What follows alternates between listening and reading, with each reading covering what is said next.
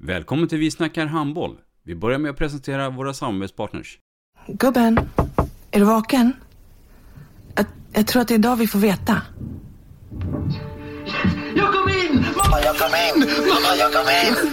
Jag kom in! Ah! Vi finns där du är när livet förändras. För alltid välkommen till Länsförsäkringar. Nej men, ska du ha t-shirt på dig? Du, det är ingen vanlig t-shirt. Det är en nya bollar till klubben t-shirt. Och så matchar den grillkryddorna vi ska använda. Hur då? Men det är ju alla ska med på klassresan grillkryddor. Stötta barn och unga. Shoppa på newbodyfamily.com. Länge leve föreningslivet!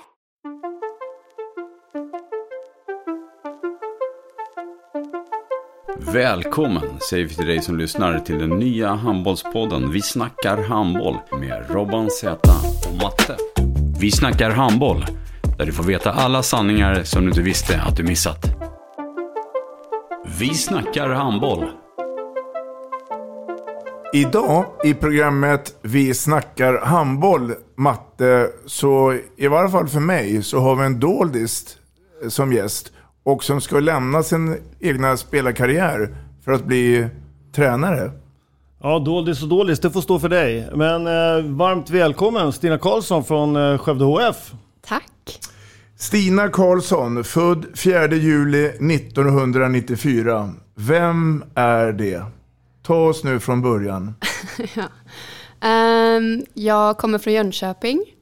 Um, började spela handboll som liten. Uh, med de som var ett år äldre, var med en träning. Uh, gillade inte att de kallade mig för lillen. Så då hoppade jag ett år, sen så började jag med dem i min egen ålder. Fortfarande minst, men uh, ja, sen har jag spelat sen dess. Spelade i Syrus uh, länge. Uh, på den tiden hette det nog Syrus TS. Mm. Um, och sen bytte jag till Hallby, jag började på Sandö gymnasiet och spelade där. Eller tränade där och sen bytte jag till Hallby och spelade mina sista två år på gymnasiet innan jag flyttade till Skövde. Mm. där jag också var då i tre år. träffade min nuvarande särbo eh, och flyttade med honom till Tyskland och har spelat där både på hög och lägre nivå. Mm. Om vi backar tillbaka eh, och då pratar vi från början. Ja. Eh, du kom ju till världen från någon. Ja, skulle jag börja där? Jajamensan. Prata, ta oss med, med familjen. Hur, hur ser ja, familjesituationen det, ut? Ja, um, Ja, jag har ju en mamma och pappa då. Eh, båda är handbollsintresserade. Eh, mamma spelade ehm, i Sävsjö innan de blev jättebra. så när hon hann med ett SM-silver, eh, sen tror jag att hon blev eh, gravid och slutade. Ehm, och pappa har varit tränare i Syrus för, jag har ingen aning om det har varit A-lag och min bror och lite olika juniorer och sånt. Så jag har ju varit lite så uppväxt på kåken som vi kallar det, för idrottshuset mm. sedan jag var liten. Uh. Det är med andra ord ett handbollsfäste i familjen. Och jag har en bror, jag får inte glömma honom. Nej. Nej. Som, som också spelar handboll eller? Han har spelat, men ja. uh, i Syrus också. Ja. Jämt. Uh, skoleleven då, Stina, hur var hon? Uh, duktig flicka. ja, jag, var, jag var nog en riktig pluggis. Uh, eller jag är fortfarande. Um, var skolan viktig för dig redan då? Ja, Uh, jag, som sagt, jag har nog alltid haft ett sånt bekräftelsebehov av att vara duktig. Uh, så jag har alltid lagt mycket tid. Uh, och sen har jag också haft lätt för det så det har varit kul. så, det tror jag är viktigt. Va? Det tror jag är viktigt. Ja, herregud. Det, det hänger man, nog ihop. För det, alltså, någon, någon vettig person som sa till mig att betygen i skolan, det, det, det lite grann berättar om man har haft kul eller inte på skolan. Mm. Om man har tyckt att det var värt att lägga här tiden. Liksom. Och då kanske man behöver ha en, alltså jag har ju haft turen att det har varit ganska lätt från början och då, det hänger ju ihop mm. allting. Ja. Uh, så. Grundskolan, sen blev det gymnasiet. Mm. När du valde gymnasiet då, hur tänkte man då? då? Nej, det var inte så mycket att tänka på. Jag gick ju på Junedalsskolan, var ju också handbollsinriktning mm. uh, från sjuan. Så då tränade vi också tre pass extra handboll i veckan tror jag. Eller två, jag minns inte. Uh, så det blev väldigt naturligt att man gick därifrån till Sandö gymnasiet. Kändes det under den tiden att det blev för mycket handboll då? Eller Nej. klarar du det? Nej, när man är ung så eh, vill man ju bara spela hela tiden. Ja. Så det var, jag har aldrig, aldrig tänkt det förrän eh, man började få ont. Mm.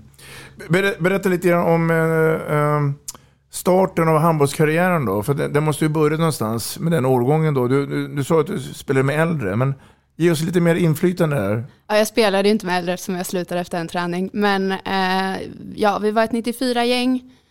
Um, vi hade mycket den spelfilosofin, eller tränarna, att alla ska spela, att vi ska få med alla så länge som möjligt. Uh, vi var ganska dåliga. Um, och om du jämför med övriga Sverige då? Ja, att de är dåliga, eller? ja, och övriga Småland till att börja med också till ja. och med tror jag. Um, men vi, vi gnetade på, vi var också väldigt små. Um. Och vi kom liksom till, vi var nöjda om vi kom till steg tre. Uh, körde på där och var, var nöjda om vi kom långt i B-slutspelet och alltså i olika turneringar. Så att vi, vi ja, det var, det var så. Det var liksom ingen, vi försökte inte toppa så mycket. Uh, det var väldigt mycket fokus på att alla skulle spela. Uh, och det som var lite roligt var att vi var, blev, vi var ju som bäst sen när vi var A-flickor. Mm. Uh, för det var ju alltid sån derby mot Hallby och de var alltid mycket bättre än oss. Uh, men sista året då, innan vi blev juniorer och det splittrades lite så vann vi nog serien och slog alla lag och så. Så det var kul att det gynnades i, i långa loppet. Ha, hade du samma ungdomstränare hela tiden? Eller? Jag började ha min faster, mm. äh, Inga-Lill. Um, jag minns inte hur länge. Uh, jag har ganska dåligt minne. Um, sen så tog ju min mamma och en som heter Hasse över och hade oss under en lång period. Uh, hur var det att ha mamma i laget då? Kände du att det kunde bli för mycket handboll eller var det någon som sa att du får ju spela alldeles för mycket? Beror det på att du har mamma som tränare eller? Alltså, det är ju en, ofta en svår situation med... Även eller, då? Ja, fast jag vet inte. Jag, jag upplevde att man måste alltid bevisa lite mer när man har eh, ens förälder som tränare. Mm. Eh, sen var jag ju duktig, alltså när jag var ung. Eh, I mitt lag då. Mm. Eh, så att det var nog inte så att hon behövde eh, Alltså det, det, var inget jag fick med mig så i alla fall, att det var någon eh, grej, det kanske det var. Men det hörde inte jag i alla fall, att mm. om man spelar mycket. Eftersom vi som sagt spelar runt väldigt mycket och sen på slutet var vi inte så himla många så det var inte så att vi hade jättemånga att byta med. Jag kommer ihåg vi var och spelade i Vetlanda med, eh, jag tror vi var sex personer, varav en mådde inte så bra, så vi spelade i några minuter så här i varje halvlek med fem. Ja. Även fast vi inte hade någon utvisad. Ja. Så att det var liksom inte så mycket alla fick spela som eh, var med. Då måste man i alla fall vara nöjd med speltiden. Ja, herregud. ja. ja, och ändå hade de haft den filosofin att alla skulle få spela lika mycket för man skulle få med alla hela vägen. Ja. Och ändå sluta folk. Ja. Stina, när, när började du inse att jag vill nog satsa på handbollen fullt ut? Och när det gäller positioner, jag misstänker att du hoppade runt precis som många andra på olika positioner. Men när började du känna att det här är nog min roll och plats? Jag har ju alltid, eller när jag var ung spelade jag i mitt nia. Eh, mm. sen varje gång jag bytt lag så alla satt ner mig på kanten för att jag är smal och inte så, alltså jag är inte så bitig liksom. Uh, men sen har de tagit upp mig därifrån efter typ en vecka. för att jag inte var så bra på kanten. Mm. Eh, och Nej, men jag har ju alltid fokuserat på, eh, alltså jag har alltid haft handboll som fokus. Det har liksom inte varit något annat. Jag spelade fotboll och så bara för att hålla igång. Jag, gick, jag började på friidrott för att jag skulle bli snabbare och hoppa högre på handbollsplanen. Eh, så det har alltid varit fokus. Eh, sen kan jag inte säga att det var något skifte någon gång när jag bara så här, nu ska jag satsa, utan det har alltid varit, det har alltid varit, hela mitt liv har ändå varit så här, handboll först, hålla igång skolan samtidigt Eh, så får vi se vad det går. Då får man ju offra en del av sin tid. Jag tänker på det här vanliga vardagslivet då, att hänga på stan eller gå på bio och sådana saker. Alltså, kunde man glömma det under den tiden när du, när du var som hetast som ungdomsspelare? Eller hann du med andra saker också? Men det var väl ändå lite på sommaren man fick eh, leva ut lite. Mm. Men eh, sen under eh, det andra ja, de andra månaderna så gjorde jag faktiskt inte så mycket annat. Det var ju liksom, när man var A-flicka så spelade man med A-flickor, juniorer och så tror jag att vi startade något A-lag i Syrus också, så då kunde man ha tre matcher på en helg och sen var det cup och sen var det det ena med det andra och som Smålandslag och allting, så det fanns ju liksom inte så mycket tid. Och det var inget jag egentligen reflekterade så mycket över. Jag tyckte det var kul att försöka skaffa mycket kompisar och vara populär mm. typ när jag var 12-13, sen slutade jag med det. Uh. Du hann ju med spela med Smålandslaget, Ja, så kallade Sverigecupen. ja. Hur, um, ta, oss, ta oss tillbaka till den tiden. Hur, hur, hur var den tiden? Ehm, jag tyckte smålandslaget först och främst var lite ångest för mig. att jag, eh, jag, fick liksom inte, jag fick inte spela så mycket. eh, och, nej, men det, var inte, det var inte så kul. Det var mycket press utifrån tyckte jag. Alltså att man ville liksom ta en plats. För jag visste ju när vi spelade i, i serien att jag liksom var bra och att jag eh, ja, men kunde liksom ta mig förbi de spelarna och göra mål förbi de spelarna också. Men när vi var i en samlad grupp så fick jag inget förtroende, vilket var säkert välförtjänt eh, för att jag inte var bättre än de andra. Eh, men det var första året. Sen de andra två åren när det var, det var junior elit på den tiden Mm, tror jag det mm. kallades. Då hade jag blivit, eh, ja, men då hade jag blivit bättre, så då Mm. fick jag ju spela mycket. Eh, och då var det ju kul. Eh, så det hänger ihop. Alltså Ja. det, Det är sant. ja. Gymnasiet tog sen slut. Japp. Vuxenlivet inleddes. Vad hände efter gymnasiet? Ehm, då hade jag ju spelat i Hallby två år. Ehm, vi gick ju upp först från ettan till allsvenskan Eh, och sen så gjorde vi bra ifrån oss i allsvenskan. Eh, första året jag tror vi kom femma. Ehm, men jag kände att nu när jag slutar på Sanda så kommer träningsmängden gå ner med fyra pass. Eh, jag tränade redan då extra för att jag tyckte att jag inte fick ut så mycket på träningarna.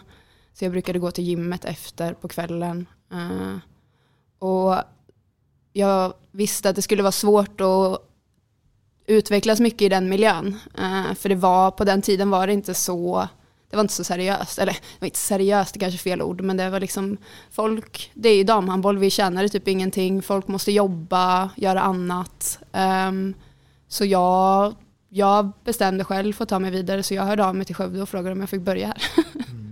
Eh, så Kom det som en överraskning för många då att, att eh,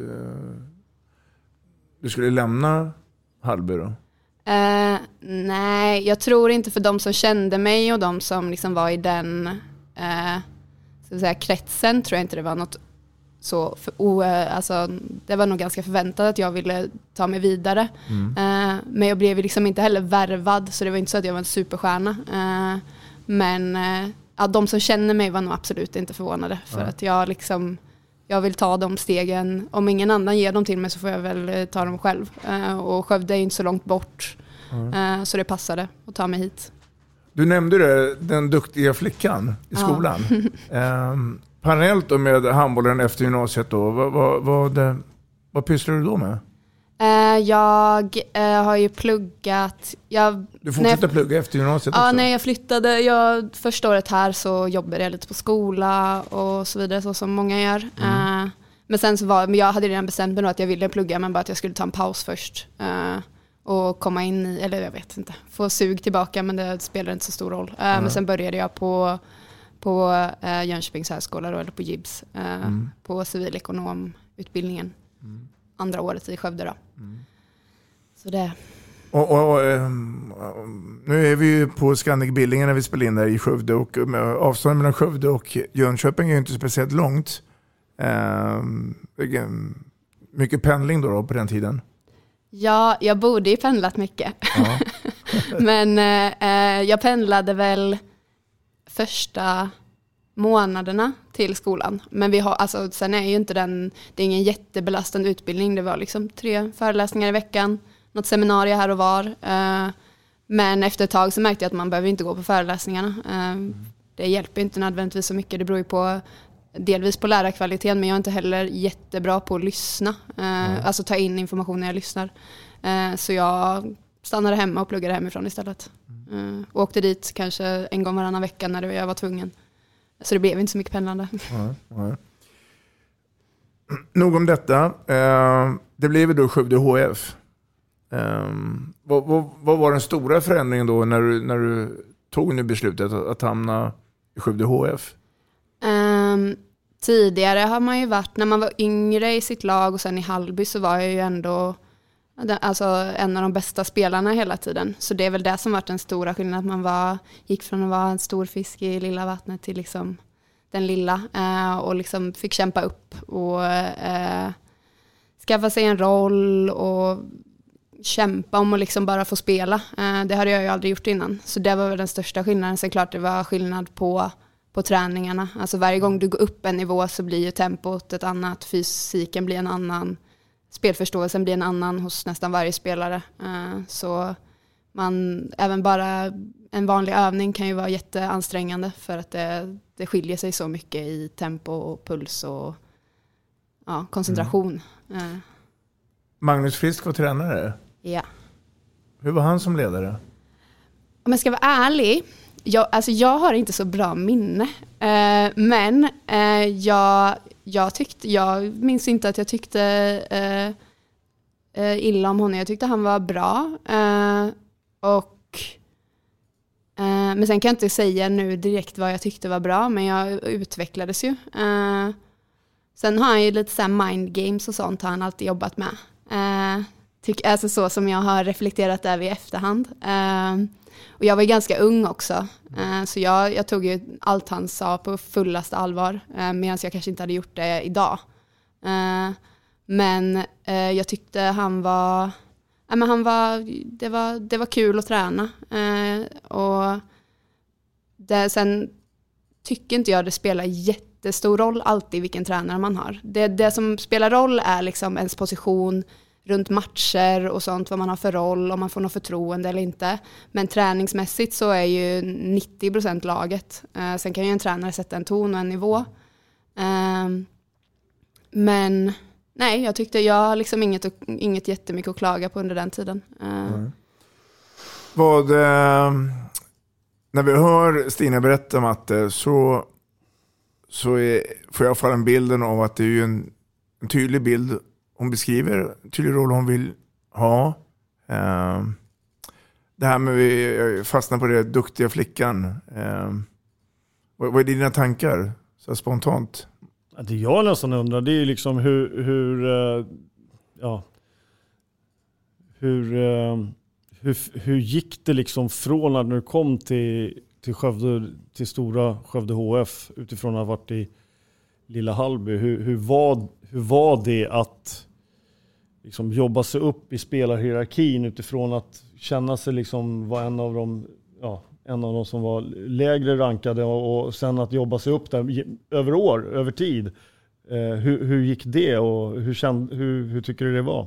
Men första året skulle jag säga var liksom, då kom man ju dit och bara, det var kul att vara med. Eh, och sen hade jag ganska så här privat ändå hyfsat turbulent år och sådär med att börja jobba. Uh, jag hade en, ett ex då som vi gjorde slut och det var mycket annat också. Um, men ja, det, det, första året var ju mycket se och lära, komma in i, liksom, jag gick upp i vikt för att vi tränade mer styrka.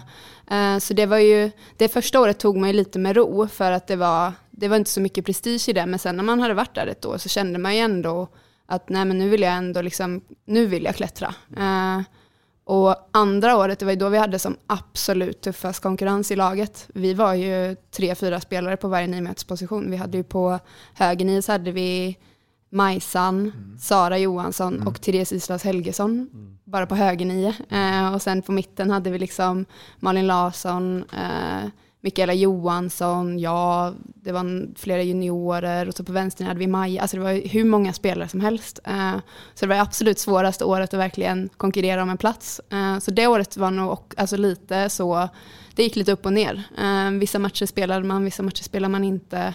Men överlag spelade jag ganska lite. Så det var tråkigt för jag tyckte ändå att jag gjorde bra ifrån mig på träningar. Sen är det så här bara, ja men vem ska du peta då? Bara, nej.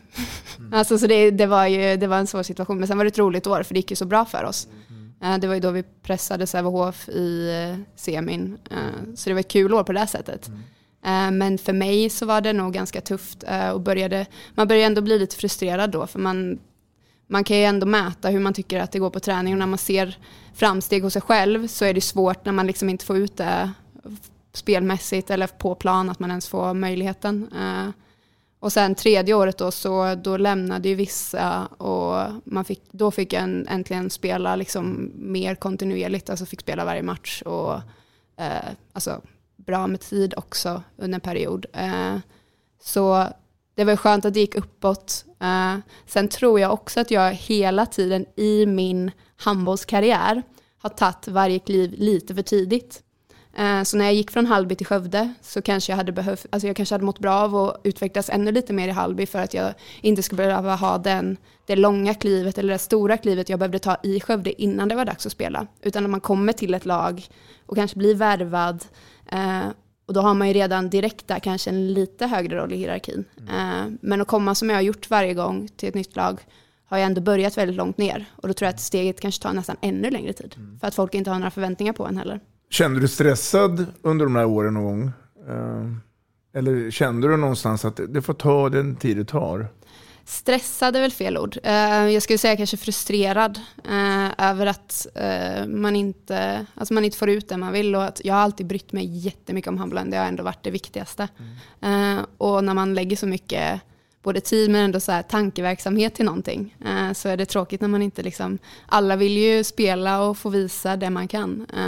Sen har man väl en, jag har väl ändå tillräckligt mycket självinsikt för att också förstå varför jag inte spelade i vissa situationer. Sen kan man ju ändå eh, tala för sig själv och tycka att i vissa gånger kanske man skulle spelat mer. Men det är ju alltid tränarens dilemma och ja. Ja. Nej, men det låter ju ändå som att du liksom, det låter ju ändå som att du ändå har liksom, alltså även fast du har eh, trånat efter mer så har du ändå haft lite grann eh, så här tålamod också. För jag tror att det finns ganska många andra unga tjejer och killar som med, med den resan som du har gjort som hade, eh, som hade slutat för länge sedan. För att eh, man inte, ja, Nej, och det, det, hade ju varit lätt. Alltså det hade det ju varit lätt, ja, och det hade varit lätt för mig också, i och med att jag alltid haft skolan och varit duktig på det, att liksom bara, nej då väljer jag det. Men jag, har, alltså jag älskar verkligen handboll. så jag kan, jag hade liksom det där var ju mer vanligt, det där, just den här resan, eh, den var ju mer vanlig för 20 år sedan. Mm. Alltså då plockades juniorer upp i och så fick man vara på träningsbanan i tre år innan man fick pröva sig på. Liksom. Man fick börja stå i försvar när, när eh, de, de stora, stora killarna skulle... körde anfall och när de skulle träna försvar då fick man vara i anfall. Och sen alltså gick tiden och gick tiden. Men, men i år, nu för tiden går ju sam, samhället idag går så mycket, mycket snabbare. Mm. Så, folk, så ungdomar idag har inte tid att vänta. Utan då är det så att sker inte saker inom tre veckor, liksom, om man börjar träna i en trupp och så har jag inte liksom börjar få speltid efter tre veckor, då bör man fundera på om man ska göra något annat med tiden istället. Mm. Eh, på gott och ont. Och därför menar jag då, i den tiden vi lever i, att hon ändå hade så pass mycket tålamod i, i, i det här. Och, och, och framförallt brann så mycket, var så passionerad i själva idrotten handboll. Jag eh, tänker på, på, vad ni säger. Och, och du tog egentligen eh, ordet i munnen på mig, Matte, där. Eh, Stina, om, om vi det är många som lyssnar på podden och jag vet att det är många unga killar och tjejer. Om du skulle ge dem ett råd här nu innan vi går in i nästa skede i ditt liv här, på den här resan du gjort här med byta klubbar och det. Um, är, det, är, det, är det några råd du kan ge till dem? Hur, hur de ska tänka? Och, och, kanske det, jag ska inte säga att det är felet du gjorde eller, eller, eh, eller ta något annat. Om du, om du skulle få backa tillbaka själv och, och, och säga vad kan de ha gjort annorlunda? Jag är inte jättemissnöjd över den, alltså de, de vanliga jag gjort. Alltså det måste jag ändå lägga till. Att jag, jag säger att jag tagit dem kanske lite för tidigt. Men det vet jag inte heller. Jag är ganska nöjd med för att jag hade inte heller velat stanna kvar i Jönköping och så tidigare. Men jag tror att många kan må bra av att kanske inte ta det där klivet för tidigt. Alltså jag var ju ändå, hade ändå gått ut gymnasiet när jag flyttade till Skövde, så jag, inte, jag var inte så ung heller. Eh, och att ibland kanske det kan vara bra att spela i division 1 eh, ett år eller två och vara stjärna och få pressa sig i det eh, innan man kanske sätter sig då och ja, spelar noll i, i ett bättre lag. Men det är balansen, för det är också vad man känner att man får ut träningsmässigt och på damsidan i alla fall är det ju ändå så att de flesta SOE-lag har ett division 1-lag också, så du får det utbytet där ändå. Ehm, men det kanske kan vara bättre till och med att då hamna i allsvenskan i något år och verkligen få, få det förtroende och inte vara en i mängden. För det tror jag att det gjorde att jag, när jag väl hamnade i Skövde och liksom var längst ner på hierarkin, eh, eller i hierarkin, eh, att jag hade ändå med mig, alltså jag hade avgjort matcher, jag har spelat mycket jag vet vad jag kan. Och ha det i bakhuvudet och ha den känslan ändå någon där, någonstans där inom sig var ändå viktig för mig att ha med mig. Eh, för jag visste också hur kul det var att liksom få göra de där målen eller få stoppa den där eh, kontringen eller vad det var. Eh, så att man kanske inte alltid har så bråttom med att liksom vara på högsta nivå. För det, kan, det, det, känns som att det är där, när det, när det då faller där så tar det slut. Men det kan ju vara jätteviktigt och kul att spela i allsvenskan eller division 1. Alla måste liksom inte till S och E direkt. Mm. Uh. Det tror jag, det tror jag bra sagt. Samtidigt så finns det ju en aspekt till varför du tog det valet och det hävdar jag är att du, tyck, du skulle sluta gymnasiet, träningsmängden skulle gå, gå ner eh, och du valde att gå till en mer tränings, alltså en klubb där man, som på en högre nivå där man tränar mer och, eh, Eh, och gör det valet. Så jag, jag, jag, vet, jag, tycker, jag tycker nog att det finns både exempel där, där folk lämnar för tidigt, där man där man skulle kunna få vara kvar, vara lite stjärna och växa med ansvar och sådana saker. Men det finns också en hel del exempel som stannar kvar för länge eller för alltid och inte vågar ta steget som du ändå vågade. Och det tycker jag, så jag, inte, jag tror inte man ska hålla på och älta om det hade blivit bättre eller sämre om man har gjort annorlunda. Jag tror att du har gjort din resa och jag tror att du är väldigt stolt över den. Och det Ja. Nej men jag håller med. Vi pra- jag, det bara, jag ska inte säga några namn, men jag, ibland har jag pratat med spelare, eh, typ några kompisar, och pratat om någon jätteduktig herrspelare i Allsvenskan. Bara, ah, men, alltså, han var så här bra och han hade blivit eh, jättebra om han fick chansen eller tog steget. Jag bara, men han gjorde ju inte det. Mm. Alltså du kan ju inte säga att han är lika, då, då sa de att han, var lika, han är lika bra som Lagergren. Bara, nej, det vet du ju inte. För han har ju ändå tagit det steget och sen bevisat hur bra han var. Mm. Uh, så det, det är samma sak. Det går ju liksom inte säga förrän man utmana sig själv. Men ja, kan jag få oavsett inte ändra det som har hänt. Men jag är, ja, det, jag är nöjd. Det är bra. Det är bra. Men hur, hur blev det sen då? Nu har vi pratat år ett, där att du kom som nykomling. År två, tuffa konkurrensen. År tre var det många som lämnade. Du fick, hur fortsatte utvecklingen då? Och, och, och liksom år, ja, vidare därifrån då? Efteråt eller under? Alltså efter nu de här tre första åren. Um, Tredje året fick du mer speltid för att folk började lämna och du kände att nu fick jag mer, eh, ja, mer förtroende, förtroende, och sådana saker. Ja. Vad hände år fyra och, och vidare sen då? Uh, sen så, uh, mitt kontrakt gick ut. Mm. Uh, Skövde hamnade ju, IFK Skövde hamnade ju i ekonomisk knipa okay. och bröt sina kontrakt. Mm. Um, så Marcus kunde ju också lämna. Han hade egentligen ett år kvar. Eh, så då började ju de kolla på alternativ. Eh, det hade gått väldigt bra för honom i eh, ja, elitserien som det hette då. Mm. och han hade ju lite olika alternativ, inte liksom så här topp topp, men att flytta då till Tyskland eller Schweiz eller Danmark eller vad det var. så, och jag kände i det läget jag var då att nej men jag kan också röra på mig. Hänga med. Ja. Mm. så då fick han ju ett kontrakt med Balingen eh, i Bundesliga. Eh, och då fick ju hans agent kolla på alternativ till mig. Eh, och då så hittade han Metzingen som jag tyckte var alldeles för bra. Ehm, men det var det smidigaste. så då åkte vi ner dit när vi skulle haft lagfest med Skövde HF. Men så då åkte vi ner dit så provtränade jag med dem. och och det, det gick väldigt bra. Um, så hade vi pratat lite med dem och uh, så fick jag också ett kontrakt under samma tidsperiod som Marcus hade då i Balingen. Uh, så då skrev jag ett tvåårskontrakt där. så blev det flytt ner till, till Tyskland. Då. Spännande. Häftigt. Ja, Verkligen. Ska vi, ska vi bara ta det också? Du var inne på Marcus. Ja. Eh, vi förklarar vem, vem är Marcus? Ja, det är Marcus Stegerfeldt. Han spelar i HSG Nordhorn just nu eh, i Zweite Bundesliga. Um, ja, han spelar, ja. Vi träffades i Skövde eh, när han spelade här och jag ja, spelade i Skövde HF. Då. Ja. Ja. då är vi inne, precis, det var ju, det var ett nytt kapitel. Vi lämnar Sverige, vi hamnar i Tyskland.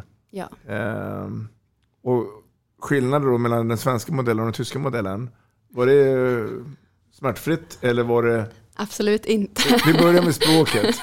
ja, det började ju bra. Vi åkte ju ner dit. Uh, vi skulle flytta. Hans bror hade bott i Schweiz eh, i några år. Så vi skulle ta med hans saker upp för han skulle flytta hem till Sverige. Så vi åkte ner till Schweiz först, packade en bil full, eller en lastbil full med grejer. Och sen så hamnade vi liksom på, Tys- eh, på den gränsen mellan Schweiz och Tyskland och de bara, vadå, ni får inte ta med en massa grejer.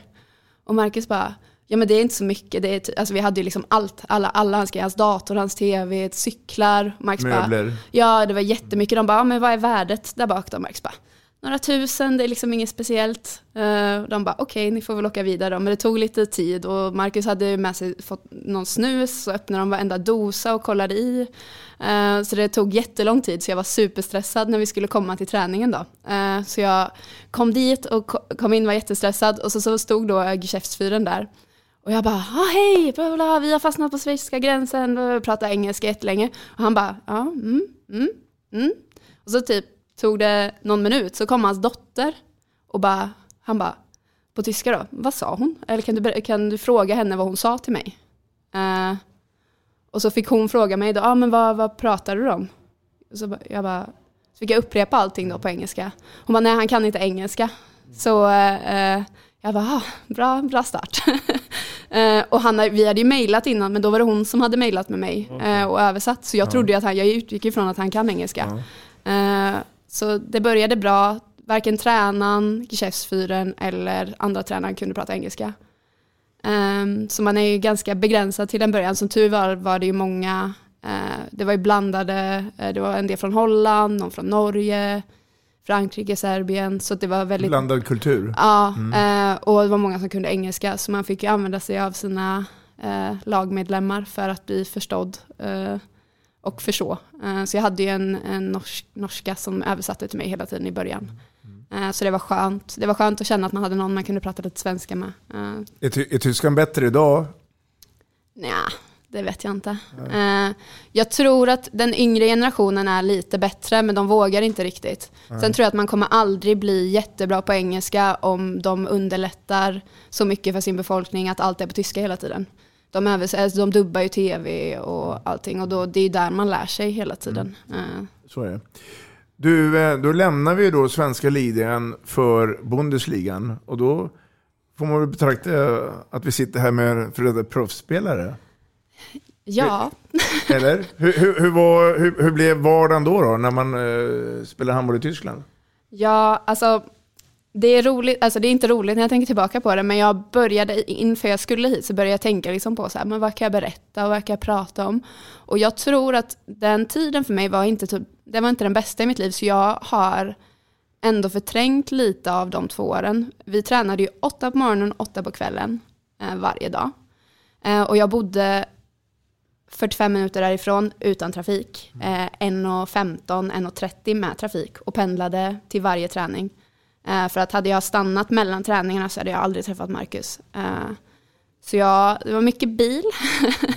och det var alltså fruktansvärda tider ändå att träna åtta på morgonen och åtta på kvällen, eh, må jag säga.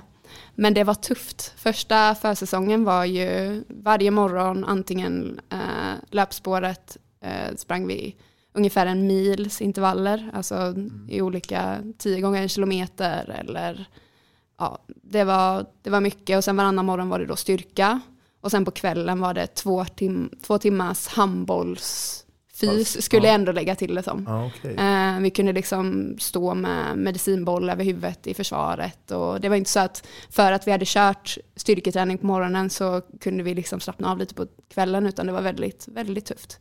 Jag vägde ju 65 kilo när jag flyttade dit eh, och efter, men jag tror det var över en, lite över en månad, fem veckor kanske, så vägde jag 61. För jag hann liksom inte äta i kapp. Och jag var ju inte liksom den bitigaste då heller. Eh, Men eh, det var, det var så himla mycket träning. Och vi spelade ju över 30 träningsmatcher på en försäsong. Det är mycket det, Matte. Ja, det är det. Det är en säsong. Ja, det är Men säsong. när, när det väl kom in i säsongen, eh, trappas träningen ner? För då kommer det ju matcher i- det. Ja, det gjorde det ju. Ehm, Vi hade ändå våra fasta tider morgon, kväll och sen ändrades det lite ut efter. Eh, Jag kommer ihåg att de bara, ja men nu när vi spelar på söndag så får ni ledigt måndag morgon. Typ. Eh, Men under säsongen, sen blev det också, vi spelade ju väldigt mycket den första säsongen för eh, vi spelade ju Europacupen, eh, EOF Cup hette det då. Eh, Och det var ju perioder där vi spelade två matcher i veckan då, så då blev ju träningarna därefter. Det var ju liksom, de, vi hade ändå ganska mycket, för de som spelade eh, mycket så var det ju re, regeneration på då efter match medan vi andra tränade, eh, vi andra som inte spelade. Eh, och så då blev, det blev ju ganska hackigt under vissa perioder, men vi tränade mycket.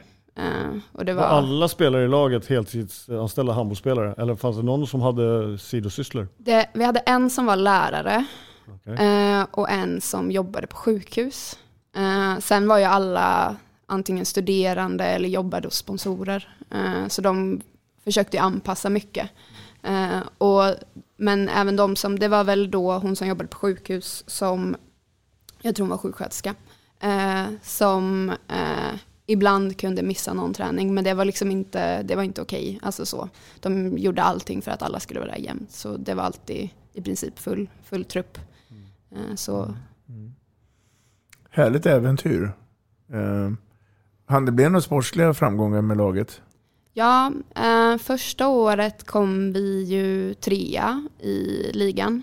Man kör ju inget slutspel där nere utan eh, det är ju, ja. ja. Eh, och det är ju kul för att det på ett sätt, jag älskar slutspel och sånt, men varje match räknas. Jag kommer ihåg när vi spelade i Skövde, då kunde man åka och förlora mot Västerås eller något och så bara, ja, det var inte hela världen. Vi kommer ändå fyra eller femma och möter dem vi möter i slutspelet. Mm. Det är liksom då allt börjar. Mm. Uh, men i Tyskland så är liksom varenda match livsviktig för den positionen man vill hamna i tabellen. Du har liksom inte råd att åka och förlora mot något sämre lag. Och det är flera lag också i, i ligan, i Bundesliga än vad det är i svenska ligan?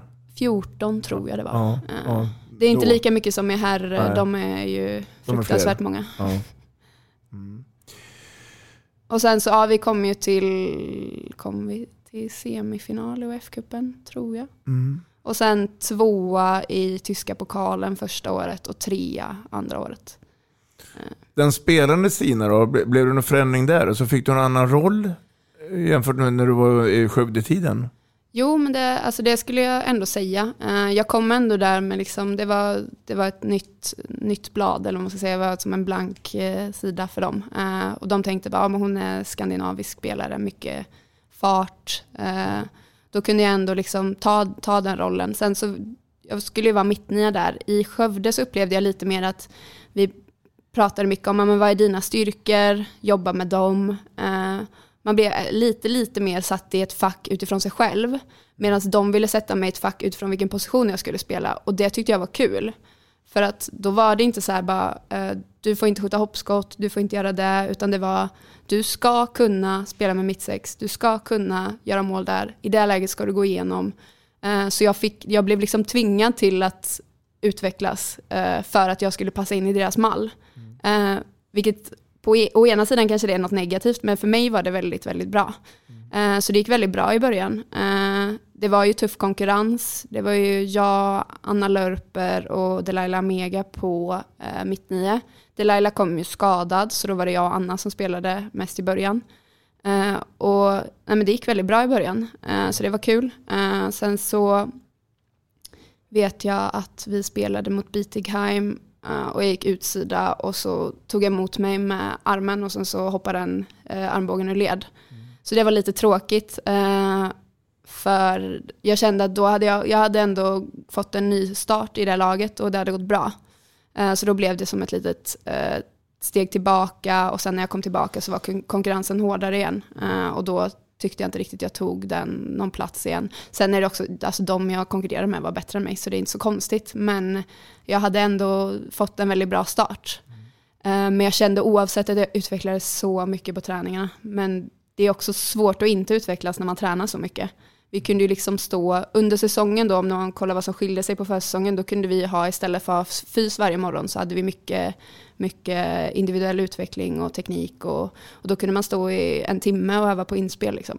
Uh, och det är något man inte har förmånen att göra i, i många lag i SOE, för man har liksom inte den tiden utan man måste köra taktiken inför varje vecka, man måste bara värma upp och uh, värma upp målvakterna och så finns det inte så mycket tid över. Mm. Uh, så det var, man fick utvecklas väldigt mycket uh, och fick mycket feedback från både tränare och spelare. Och, det var kul på det mm. sättet. Ja. Mycket intressant. Kul äventyr. Så var du där i två år då? Ja, exakt. Och så avslutade du, du, du kom tillbaks efter skadan och då fick du inte lika mycket speltid längre. Och då, hur mycket var det kvar då? Var det... Nej, det var ju, det, det tog väl någon månad. Okej. Eh, och sen så, men, eh, så det var mycket bänk. Eh, och vi åkte ju väldigt mycket över Europa, för det var ju i EOF-cupen då. Eh, så vi spelade i Ryssland två gånger och vi, så mycket resande för att nöta bänk. så det var inte så kul. Eh, men, eh, och mycket, alltså jag reste ju bara varje dag i sig, satt jag ju hur många timmar som helst i bilen. Så Han, de- han du bli miljonär på proffstiden? Absolut inte. Tyskland tänkte- är väldigt dyrt också. Det Ja. måste man tänka på när man skriver kontrakt där. Alltså spelare som gör det både på här och damsidan. Alltså här, de som går till de toppklubbarna, sure, det är lugnt. Men bara för att du får si och så många tusen netto eh, så pengarna försvinner. För Tyskland är väldigt, väldigt dyrt. Vi, vi, vi- jag tänkte vi skulle gå in lite i ett annat spår som ändå har med Tyskland att göra. Och eh, den resan du gjort med, är ju fantastiskt intressant att höra. Idag är det ju mera vardagsmat att många svenska spelare, på damsidan pratar vi om nu, lämnar Sverige och flyttar utomlands. Är det den här vägen vi kommer få eh, vänja oss med tror du i framtiden? Eller tycker du det är tråkigt nu att Sverige tappar spelare och tappar eh, statusen i SOE? Det är väl naturligt om man inte... Eh, det, det känns som att mycket har med pengar att göra. Eh, för att du måste, alltså du kan ju inte, det är få klubbar här som du liksom kan leva på det. Eh, och det är inte nödvändigtvis att man kan det utomlands heller, men eh, det kanske är många som bara tycker det är kul att flytta utomlands, men generellt sett så är det ju, om man ska höja statusen på någonting, det är ju vilket yrke som helst i världen, så behöver man ju kunna leva på det. Eh, och det är väl det som är kruxet, delvis. För att då drar ju sig bra spelare utåt. Eh, och hade vi haft kunnat locka spelare med pengar så hade det ju kanske naturligt blivit att Sverige var ett land man drog till. Eh, så det är inget så att det föds bättre handbollsspelare i det landet eller det landet utan det har ju med kulturen runt handbollen och ligorna. Eh, så att det är väl ganska rimligt att det fortsätter vara så. Tycker du att uh, tyska Bundesligan är en bra liga? Ja men det tycker jag. Eh, nej, men det, det är verkligen en jättebra handbollsliga. Eh, så, sen kan inte jag jämföra med så mycket annat. Alltså, Nej. Sverige kan jag jämföra med. Eh, men Sverige är också bra. Men det, var, det var mycket, i alla fall i topplagen är det väldigt många duktiga spelare som spelar. Apropå Sverige, så tar ju alla sagor slut. Även din resa där i Tyskland. Vad hände sen då? Sen, eh, Marcus drog korsbandet och förlängde inte i, eh, i Balingen där han spelade. Så vi flyttade ju hem utan att eh, någon hade skrivit något nytt kontrakt. Eh, för att vi inte riktigt visste vad som skulle hända. Och så tog vi vårt pick och pack, flyttade hem alla våra grejer eh, och så två veckor I den senare. här bilen? Så, så nu... Ah, nej, men det var en annan bil nu. Eh, men, eh, eh, och sen två veckor efter vi hade tagit hem alla grejer så skrev han på för Huttenberg. Eh, och då var jag faktiskt så less på det att jag bara, jag ville inte spela på någon hög nivå. Eh, jag hade kunnat fortsätta spela i, i Bundesliga men i andra lag, men då var det helt plötsligt, jag hade, tror jag hade 45 kilometer från Balingen till, ehm, till Metzingen eh, och då hade det blivit 90 kilometer eller någonting för att kunna spela och det var jag absolut inte redo för. Eh, så jag ville, sen hade jag ju väldigt ont i mina knän och i min fot. Eh, så det spelade också in. Eh, att det, det var väldigt höga kostnader för att spela handboll eh, som jag inte tyckte, jag tyckte inte jag gick plus på det. Varken ekonomiskt eller mentalt. Eh, så det var, det var många faktorer som spelade in. Och då började du spela på lägre nivå då istället? Ja, exakt. Det var, vi bodde i en liten by, eh, Huttenberg. Det är väldigt det är förundransvärt hur, hur bra de kan vara för att det, det är väldigt litet. Eh, och var ett etablerat Zweite Bundesliga-lag och gick upp i Bundesliga också. När det ligger 15 minuter från Wetzlar och det bor 4 000 personer där. Eh, men jag spelade ju ändå en by som var 10 minuter ifrån eh, i division det kallas ju tre där men då blir det ju division 1 motsvarande. Eh, och det var kul att få tillbaka eh, lite spelglädje, eh, spela mycket. Eh, men jag hade ju fortfarande väldigt, väldigt ont. Eh, så det, var, ja, det är något som har präglat egentligen sen jag spelade i Hallby. Att jag har haft eh, Jag problem. tänkte komma till det. Är det spelstilen eller? Det är eh, musklerna tror jag. eh, och eh, det är något jag har tänkt på i efterhand. Eh, att jag, jag började få hoppa-knä. Ehm, och det fanns inte riktigt, varken på Sanda gymnasiet eller i laget, någon så alltså fysioterapeut som kunde hjälpa en. Eh, inte i alla fall som jag tog hjälp av. Eh, så det var liksom ingen som fångade upp det riktigt. Och problemet med hopparknä, som är ju att man kan spela vidare. Det handlar ju till slut bara om hur mycket smärta du tål under vissa perioder. För så fort du är varm så funkar det ju till sist. Sen får du ont efter, ont i slutet av träningen, ont i början. Eh, så jag körde mycket att jag bara pressade igenom. Eh, anpassade mig. Jag, körde liksom inga hopp eh, när jag tränade. Försökte belasta knäna så lite som möjligt. Bara jag körde plankan så la jag upp ena benet på det andra så jag kunde vila. Uh, och i efterhand är det så sjukt dumt. För att vad tänkte jag att det bara skulle försvinna en dag. Uh, men jag gjorde allt vad jag kunde för att jag bara skulle kunna spela vidare. Um, och det är något jag ångrar jättemycket idag. Att jag liksom inte tog tag i det. För jag tror att det hade kunnat påverka de möjligheterna jag hade kunnat ha att uh, bli en bättre handbollsspelare uh, och kunna lägga mer, eh, bli explosivare. Och, men jag har hela tiden behövt kompensera med, med träning för att jag liksom bara skulle kunna vara på plan. Um, så det är något jag ångrar och min spelstil har faktiskt förändrats som jag inte visste då.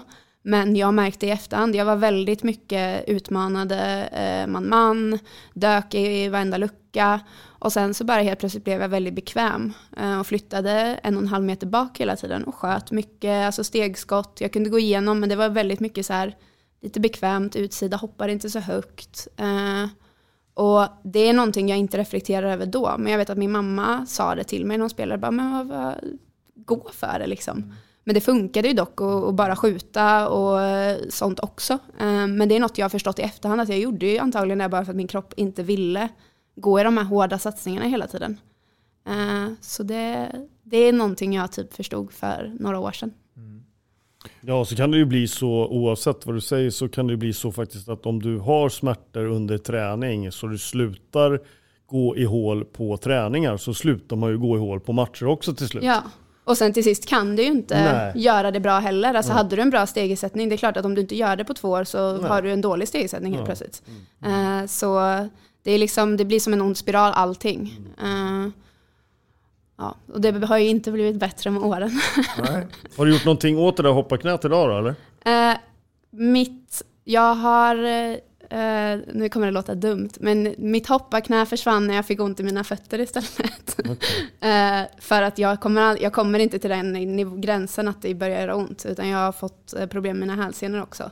Och då får du vila ditt knä. Ja, exakt. Och då blev det bättre. Ja, Mm. eh, och att eh, hälsenorna kommer mycket tidigare, alltså den smärtan är mycket värre, den gör ju ont när jag skor bara. Ehm, så att jag hinner inte tänka, jag tror inte jag märker att jag har ont i knät längre. Ehm, jag försöker, jag har ju fått hjälp eh, av lite av Anneli här i Skövde och så, men det har varit väldigt mycket fokus på min fot. Eh, och min lösning alla år har ju bara varit att köra på och ta smärtstillande och ja, det, det är ingen lösning. Eh, Men eh, det är det jag har jobbat med. Eh, och ja, det är svårt för hemma så är vi, både Marcus och jag har väldigt ont. Och vi båda är sådana som bara kör. Och ja, gör allt vad vi kan för att spela. Och så det har också blivit normalt för mig. För att hade han kanske reagerat på hur jag tog mig an en match eller en träningsvecka så kanske jag hade börjat reflektera över det mer. Men eftersom han var likadan eh, så har vi liksom bara, vi har liksom inte uppmuntrat varandra men vi har liksom inte eh, heller sagt ifrån. För även om jag kanske tycker att han gjorde för mycket Så vem är jag att säga ifrån när jag är exakt lika dumt själv? Uh, så att det har liksom varit att vi bara, liksom det är en sån tyst överenskommelse hemma att man bara kör, klagar inte och sen så haltar man uh, dygnet runt. Och det är skadorna som har fått dig att ta beslutet att sluta spela handboll. Ja, Att det var det, det. man har gjort det här x antal år och man känner att man, man inte kan göra sig själv rättvis längre och då är det lika bra att liksom... Ja, det blir verkligen. tråkigt att gå skadad Ja, hela tiden. och, och det är också, det kommer till en viss gräns när det inte bara går ut över handbollen. Alltså jag har ju haft Precis. problem att alltså, gå ut och gå. Eh, gå och handla tycker jag gör ont. Eh, så att det, det är ju liksom, till sist så är det ju bara för mycket. Ja, Eh, och sen blir det ju så, när det blir så, där, så, så pass allvarligt så blir ju det fysiska problemen blir ju psykiskt också. Ja. Det jag Alltså, vet, Anneli sa ja. det när jag kom dit nu eh, denna säsongen, för det var också en deal med att jag, jag hade ju sagt det, jag har ont i foten, det kommer, jag kommer inte kunna träna så mycket så jag har inte varit med på alla träningar. Dels för att jag inte ska pendla, men också för att det funkar inte. Eh, och hon sa när jag kom dit, hela jag var helt låst, för att jag liksom har haft den här smärtan i så många år. Eh, så det, ja, det är inget kul. Ska vi byta ämne? Ja. Tack. Du, eh, det är en norrman som har frågat dig om du vill bli ledare. Om jag inte är... Nej men det är rätt, han är norrman. Ja, det är rätt det. Berätta för oss, för att det här tycker jag också är ett intressant skede. För att du, eh, du, du lämnar nu den spelande karriären. Men nu kanske det kommer en ny karriär. Jag tänker ledare och tränarkarriären. Hur tänker du här? Um, det har jag sagt det, jag har aldrig reflekterat över att bli tränare uh, förrän Daniel frågade. Uh, men denna säsongen så skadade jag, jag spelade i tio minuter mot Kärra och sen så skadade jag mig veckan efter uh, med en sjuk sträck, Eh, sträckning i eh, baksida lår och fäste och överallt. Så jag, jag var helt borta. Ehm, och då kände jag ju, jag kände mig typ skyldig för att jag hade skadat mig, så då kände jag att jag måste bidra med något annat. Eh, sen har jag ändå den, den approachen på träningen oavsett att jag, jag pratar mycket med alla, jag, hjälp, alltså jag försöker hjälpa till om jag ser någonting, dels för mig själv men också för deras skull. Alltså om jag ser någonting någon kan göra annorlunda så brukar jag säga någonting eller fråga vad de tänker att jag ska göra där. Så jag är väldigt, när jag spelar är jag väldigt kommunikativ runt handbollen. Eh, och då kände jag att jag måste ju ta någon typ av roll eh, nu när jag är skadad. Så jag la mycket energi på träningen liksom med att eh, försöka hjälpa andra men också inför match så eh, kollade jag mycket video och pratade mycket med Daniel. Så vi byggde upp den relationen lite under säsongen för att jag kände att jag behövde bidra med någonting. Eh, och det funkade väldigt bra. Eh, och vi kunde prata väldigt på ett bra sätt eh, runt handbollen och runt om hur vi tänkte och vad vi ville hitta för lägen på matcherna för olika personer. Och känns som att där så byggde vi upp någon typ av rollfördelning som jag då uppfattar att han uppskattade väldigt mycket. Eh, och det var därför liksom han kände att, ja men varför, du kan ju fortfarande vara en del av laget även om du, om du inte kan spela. Eh, för det gjorde jag ju ändå inte under säsongen i princip. Och där är vi nu då? Ja, han, det var någon resa där hem. Eh, så hade vi eh, så började vi prata lite och så frågade han vad jag skulle göra, vad jag hade för tankar inför nästa säsong. Och då sa jag att jag tror inte det här kommer gå, men jag har inte bestämt mig än. För det är svårt att liksom säga hej då till handbollen. Liksom. Ehm, men då sa han, oavsett vad du gör så tycker jag du ska bli tränare. Eh, och det var då första gången den tanken började gro i mig. Eh, och jag har pendlat och tänkt så här, hur ska man liksom hitta glädje i handbollen när man inte själv är den som utför det? Alltså när jag inte får den bekräftelsen när jag gör mål. Jag tänkte att jag kanske var för egoistisk för att kunna må bra i att eh, liksom få andra att, eh, att göra allting och utvecklas. Eh, men ju mer jag tänkt på det, ju mer kul tycker jag att det här känns. Eh, och det känns ju också skönt att liksom inte behöva säga hej då till handbollen. Eh, och faktiskt vara i det fort, alltså fortsatt. Jag, jag gillar ju när folk säger att du ska bli tränare.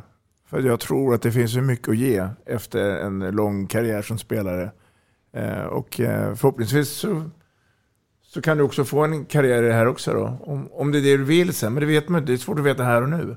Ja, vårt, Um det avtalet vi har nu är ju väldigt flexibelt för att jag också ska starta min eh, civila karriär, eller vad man brukar kalla det. Ehm, så att jag vet inte hur mycket tid jag kommer kunna lägga, hur vi ska bygga upp detta. Så vi är väldigt, alltså, från båda håll är vi väldigt öppna med att det här är liksom någonting vi testar. Eh, och vi ska också jobba lite med ehm, alltså att jag ska kunna hjälpa till från distans. Och, så att vi ska försöka hitta någon typ av ny tränarroll som de inte haft i laget innan. Eh, Vad jag förstår så blir det någon form av akademiverksamhet också i Skövde.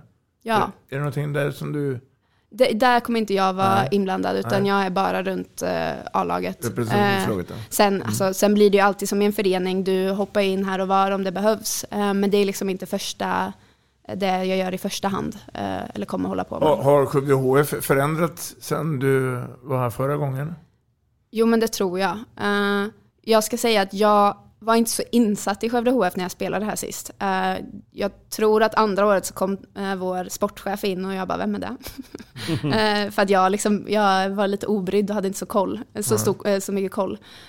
Men så som jag upplever så är det ju väldigt, det är ordning och reda, de vill framåt, de vill ta kliv, men de vill liksom göra det på ett väldigt föreningsmässigt sätt, kanske fel ord, men att det är liksom bygga underifrån och bygga upp hela klubben.